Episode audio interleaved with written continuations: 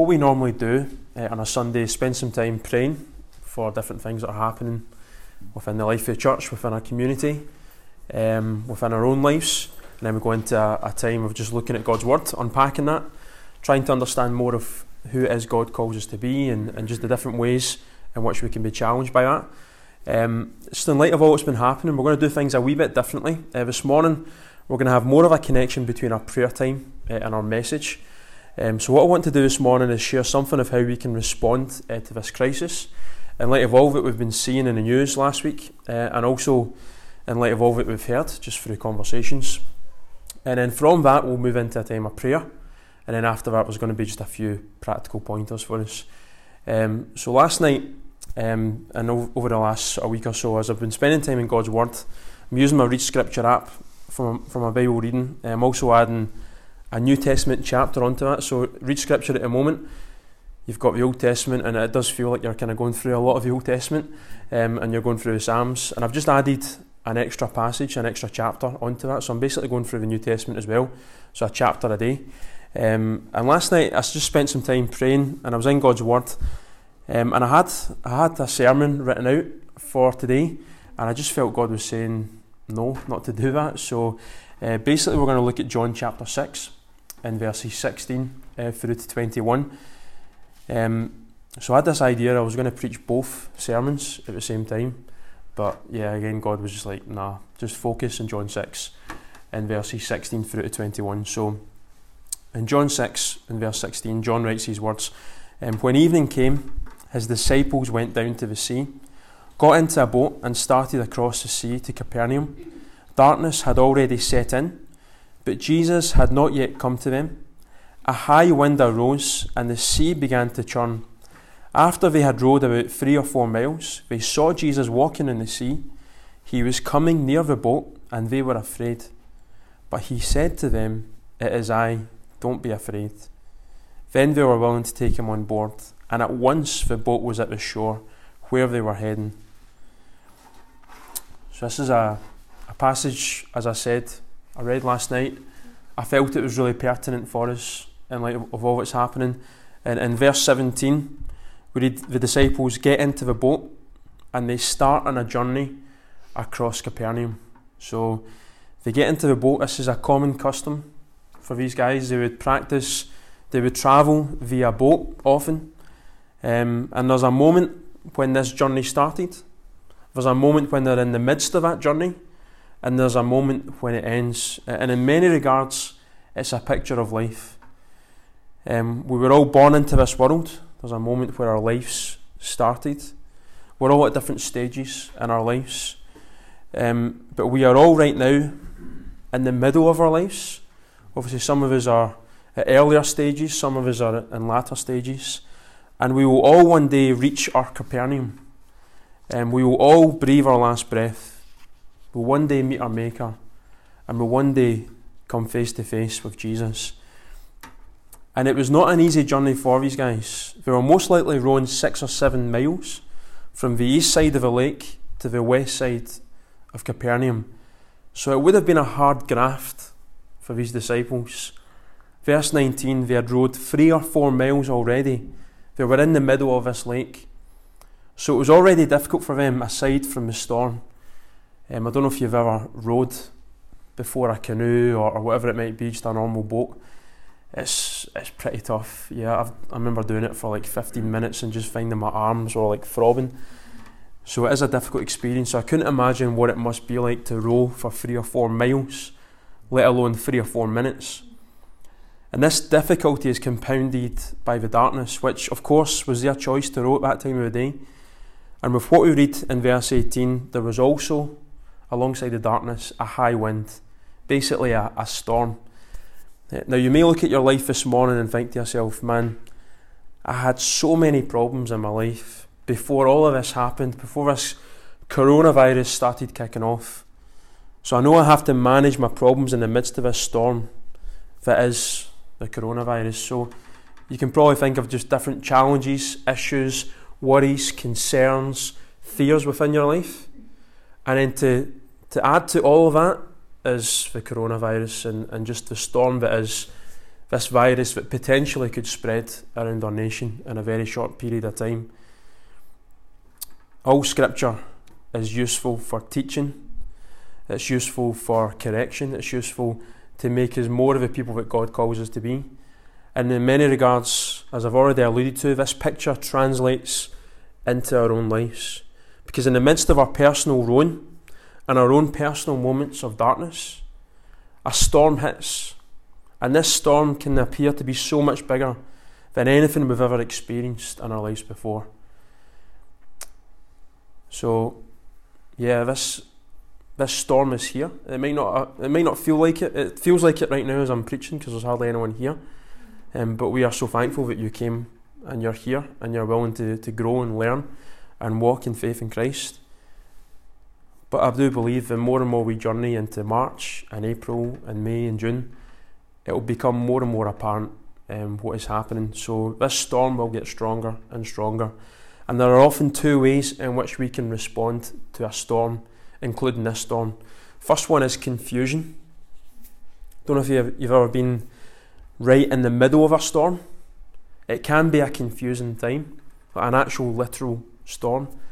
Confusion often arises. We see in other examples in Scripture of real confusion and storms, both in the Old Testament and the New Testament, not just in the Gospels, but also in the book of Acts. Uh, the disciples were most likely confused by all of what they witnessed in John chapter 6. And most often in our confusion, we ask questions like this uh, What do we do here? How do we get through all of this? What is correct? What is a correct and incorrect understanding of what is going on here?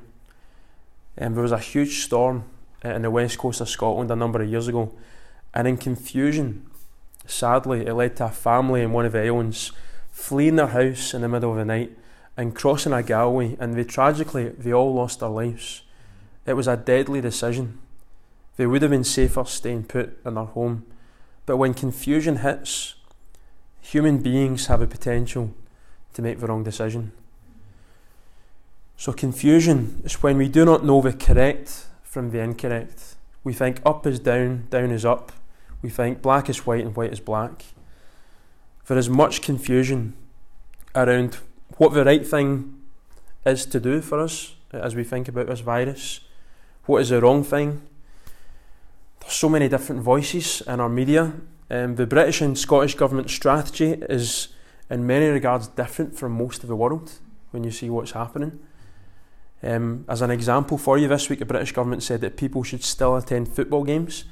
Within 18 hours of that announcement, the Premier League and Football League football games were cancelled. And so your attitude this morning may be one of, I don't understand. The government are saying one thing, and yet other bodies are doing another. How do we see clearly through all of this? That's just one example, but I'm sure there's many things that are just going on in your, your head and your heart around all of this. What do we do? Should I wash my hands two or three times or four times or, or whatever? Um, should I touch my face? There's just so many different practical implications around all what's going on within our news. So the first kind of response to a storm is confusion. And the second response is concern. Concern is actually a, a mild word here. Um, I'm just using concern because it begins with C and you can remember it. Okay, so confusion number one, concern number two. Um, what I'm trying to get at is worry, anxiety, fear. I'm not just talking about a kind of light fear, like a genuine fear of what's going on. A feeling of being overwhelmed by this whole situation you know, I, f- I found myself Friday, Saturday, going through my Twitter feed, and it's like a, a feed of terror. You just you're reading post after post, and you're reading link after link, and you can easily just feel overwhelmed by all that's going on. And the disciples most likely were full of fear because of the storm, and it was most likely in light of their confusion. See, there's a connection. If you're confused, you don't know what to do, and that leads often to fear. It leads to a, a deep fear, a lack of control of a situation or an experience. And we see that the disciples were afraid when they see Jesus. So when Jesus appears, they're afraid. And let's be honest, if we saw someone walking in the water in the middle of a storm, we would also most likely be afraid. Um, there's every chance, though, that their fear went from the storm, this experience of a storm, and it manifests in what they saw when Jesus was, was walking in the water. So your fears around the storm that is coronavirus will transfer, will manifest um, into something else. It will manifest in some way. These fears will cause you to think, feel, say, or do something that more often than not is not what God wants you to do. It's not what God wants you to think, to feel, and to say. See, we often move towards worst case scenario. This is what fear does. It, it really it makes you paint the picture of a worst case scenario, and then you start to believe that that worst case scenario is reality, and then you act accordingly in light of what you have believed.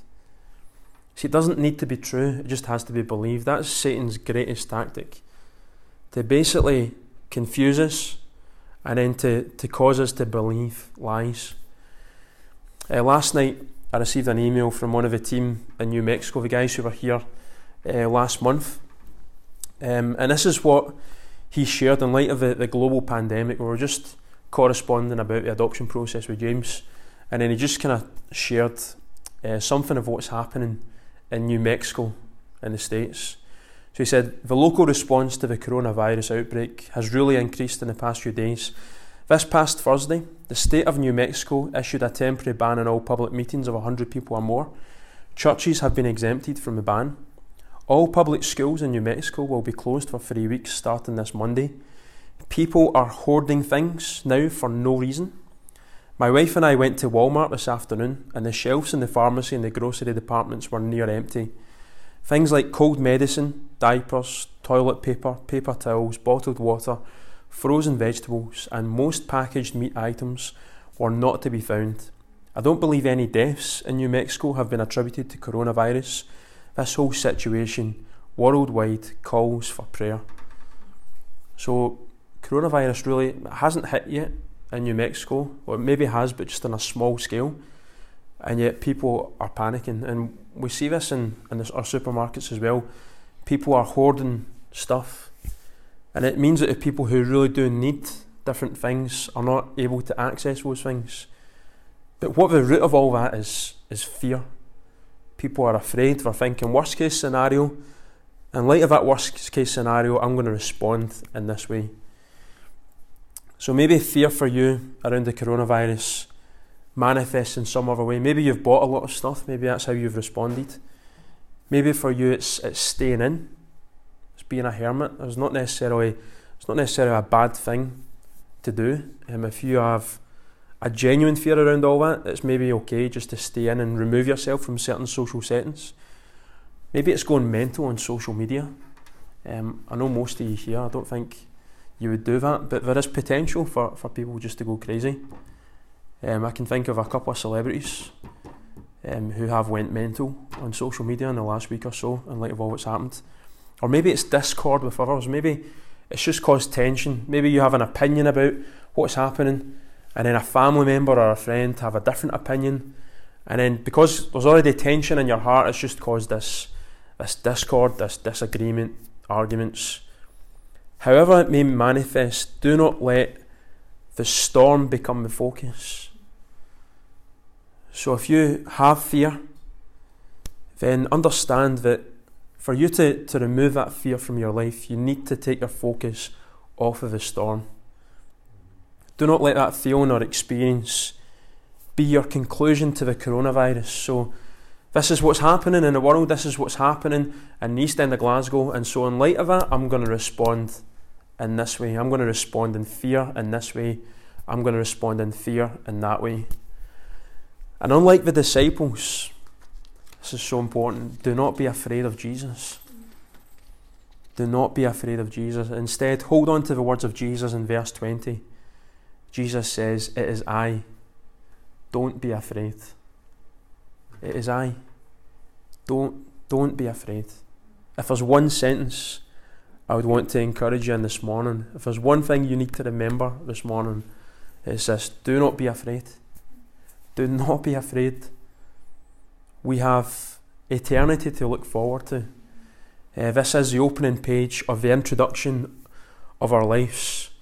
And so there's nothing to be afraid of. We have Jesus today, and we will have Jesus for eternity if, in fact, we have put our faith and trust in Him. Philippians 4, in verses 6 through to 7, uh, we read these words, and um, should be on the screen for us. But we read, we read these words. This is something that I'd, I'd shared um, just this past week. We had a we kind of created a small document, just really highlighting our practical and spiritual responses um, to all that's happened. Uh, and I just felt Philippians 4, it's a well known passage, um, but it's, it's such an important passage for us to be thinking about. Philippians 4, verses 6 to 7, we read these words Don't worry about anything. Don't worry about anything. And you could also add, um, don't, you could also add, don't be afraid of anything. It's not just worry. Don't be afraid. You could add, don't be overwhelmed by anything. But in everything, through prayer and petition with thanksgiving, present your request to God, and the peace of God, which surpasses all understanding, will guard your hearts and minds in Christ Jesus. Let's just, I'm going to read that again, and let's just kind of soak it in because, you know, the news and all that we've been listening to can so often dominate our hearts and minds. But let's just read that again because this is what we should be listening to. Don't worry about anything, but in everything, through prayer and petition with thanksgiving, present your request to God. And the peace of God, which surpasses all understanding, will guard your hearts and minds in Christ Jesus.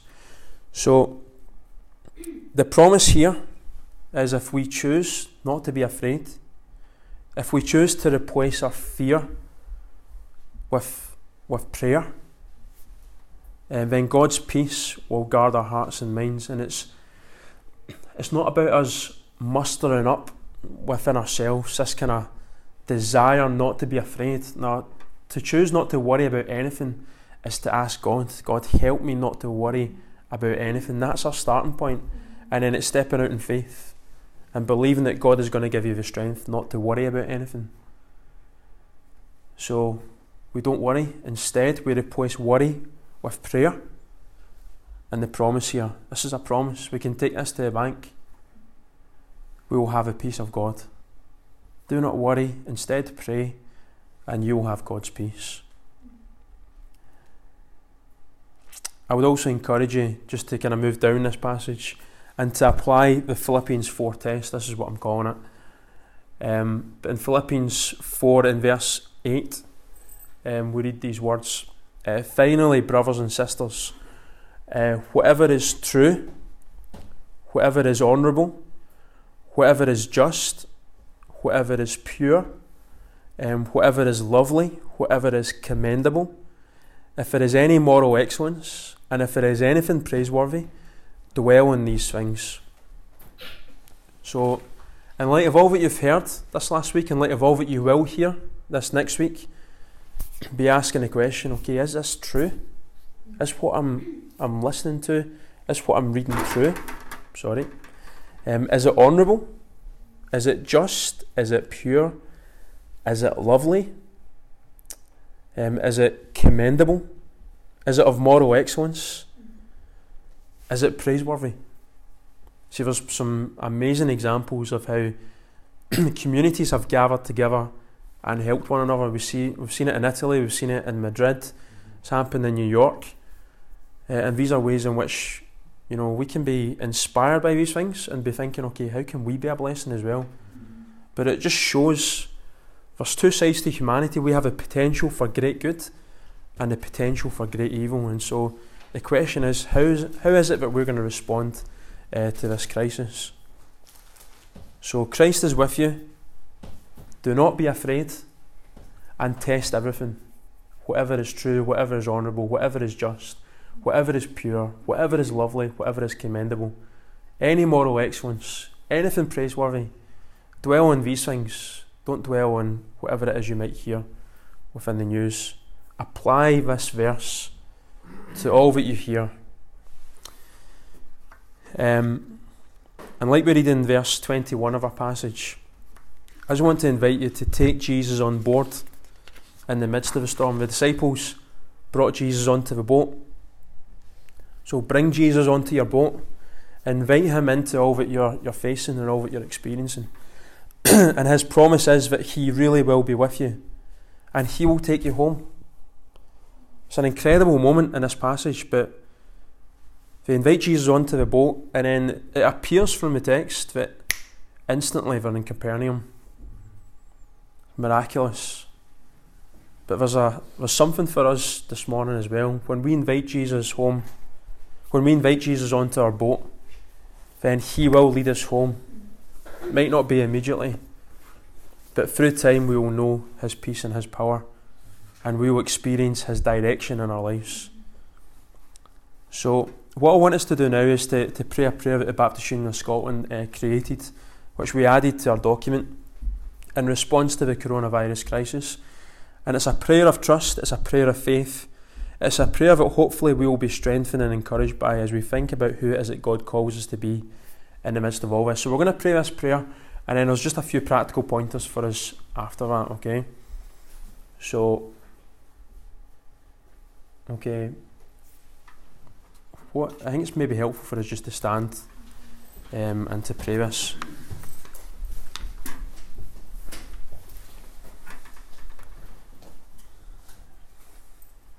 So let's uh, let's read this together uh, as a church family. Um, I'll start. Lord Jesus Christ, we come to you carrying the fears and uncertainties of this current crisis, hearing your invitation to cast all our cares on you. Jesus, the great healer, for those suffering the symptoms of coronavirus, bring recovery, immunity, and new strength. Jesus, the Prince of Peace. For those full of fear at what might come to pass, let the knowledge of your presence calm their troubled hearts. Jesus, the servant of all. For those providing health care in these demanding times, give strength, skill, and support. Jesus, Lord of the Church. For the sake of your world and the glory of your name, Raise up for deeds of compassion and mercy in these days. Jesus, crucified and risen Saviour, may your power be made known for the blessing of your world and the glory of your name. Amen. Okay, thanks, guys. You can take a seat. Um, I just want us, as we close, to be asking two questions uh, this morning. Um, the first question um, how can I maximise this unique season of life, not in the flesh, but in the spirit? It is a unique season. I mean, I can't think of any time in my life where this has happened. So we are in a very surreal, unprecedented time. And so, in light of that, how can we maximise this time for God's glory? And you might be thinking, okay, what, what do you mean by the flesh and the spirit? And I just want to to highlight just some some ways in which we can live in the flesh, and some different ways we can live uh, in the spirit. So, so we have a choice, okay, and I think if we are at home, this is a danger for all of us. We can just become consumers. We can focus on ourselves, and we don't use this time in such a way that glorifies God. And so, we have a choice between greed or generosity, uh, lust or contentment, sloth or devotion, anger or peace, uh, pride or humility, envy or gratitude, gluttony or self control. That last one, I know if I'm in the house, that's a danger for me. I can just eat, I can just live in the kitchen and just constantly eat. And so gluttony or self control, but there's, there's a number of different ways in which we have a choice. seconds. it's just a tickly cough, by so don't worry. So, there's a number of ways in which we can respond um, to this crisis. My prayer for each one of us is that we would be generous, we would be content, we would be devoted, we would be people of peace, people of humility, people of gratitude, and people of self control. So, how can I maximise this unique season of life? So, just be thinking about ways in which you can demonstrate each of these areas um, in such a way that glorifies God. And the second question who are the people I can reach with the good news of Jesus in the midst of this unique season, both practically and verbally as well? If you're really helping someone, they will ask questions why? Why are you doing this? And you can say, well, you know, Jesus has made such a difference to my life. This is why I'm doing it. I want to be a help and a blessing uh, to others. I want to be thinking more about other people and less of myself. So, a prayer for us to be praying this week in light of this question uh, God, show how I can help them. Um, God, give me a desire to help them. And God, work in their heart through my witness. So, be thinking of people in your life, your neighbours, family, friends, even your enemies, people who are vulnerable, people who need your help. God, show how I can practically help these people. And God, give me a desire to, to help them. Because we might understand, okay, I probably should do this, but you could have zero desire to help them. So, God, give me a desire to help these people. And God, work in their heart through my witness. So, there needs to be in between the second and third point, you need to make a step of faith there and say, I'm going to do this. I'm making a decision to do it, and then actually do it. And then as you do that, be praying, God, please work in their heart. Through my witness, they might come to faith in Christ. You look at church history, there are many moments where there's been viruses and plagues. It's resulted in many deaths, but it's also caused a great revival. It's caused people to really be asking questions about life and death and why am I here? So, this is a, a window for us, an important window, a powerful window and my prayer is that we would be equipped to not just be thinking about the storm, to not be focusing on the storm, but to be thinking about Jesus, to be focused on Jesus, to be stepping out in faith and seeing how it is we can be a blessing and a witness to others. Okay, I'm going to pray and then we've got a few songs we're going to respond in worship. There's no tea and coffee today, um, but do spend some time afterwards and we can um, even be chatting about some of us um, and be encouraging each other in God's word. So let's pray. Father, we, we thank you for your word and we pray that your word would be rooted deep within our hearts. Lord, we recognise that, that we can superficially read your word and just leave this building and just go and do what it is we desire to do in the flesh. But Lord, we pray that your word would find root within our hearts and it would cause us to respond in faith it would grant us a desire for the lost, whatever set of circumstances they might find themselves in. And Lord, I pray that we would be lights, we would be lights bright, shining brightly in the midst of a storm. And we would carry your presence and we would carry your words of wisdom. And Lord, that would result in transformation. I pray, Lord, that the people we have been connecting with within the life of this church who don't know you, but who regularly come along to different things. I pray this would be their moment of faith, of salvation. This would be the time we turn to you. So we pray, Lord, that, that nothing would be wasted in your economy, but you would use all of this for your glory. We ask this in Jesus' precious name. Amen. So if you have faith in Christ this morning, uh, we would invite you to come to the table uh, and really to come to the table full of thanksgiving, recognition of what Christ has done for you and as we take this bread, we're remembering that Christ's body was given for us. And as we take the cup, the individual cup we have, to reflect on the fact that Jesus' blood was shed for you and for me. Jesus died for each one of us. His sacrifice, his death, means that we are gifted with his life. And it's a life beyond this one, it's a life for all of eternity, a life in his presence. So, what a privilege we have to gather together today to worship Jesus, to come to the table and to remember his sacrifice for each one of us. Let's respond.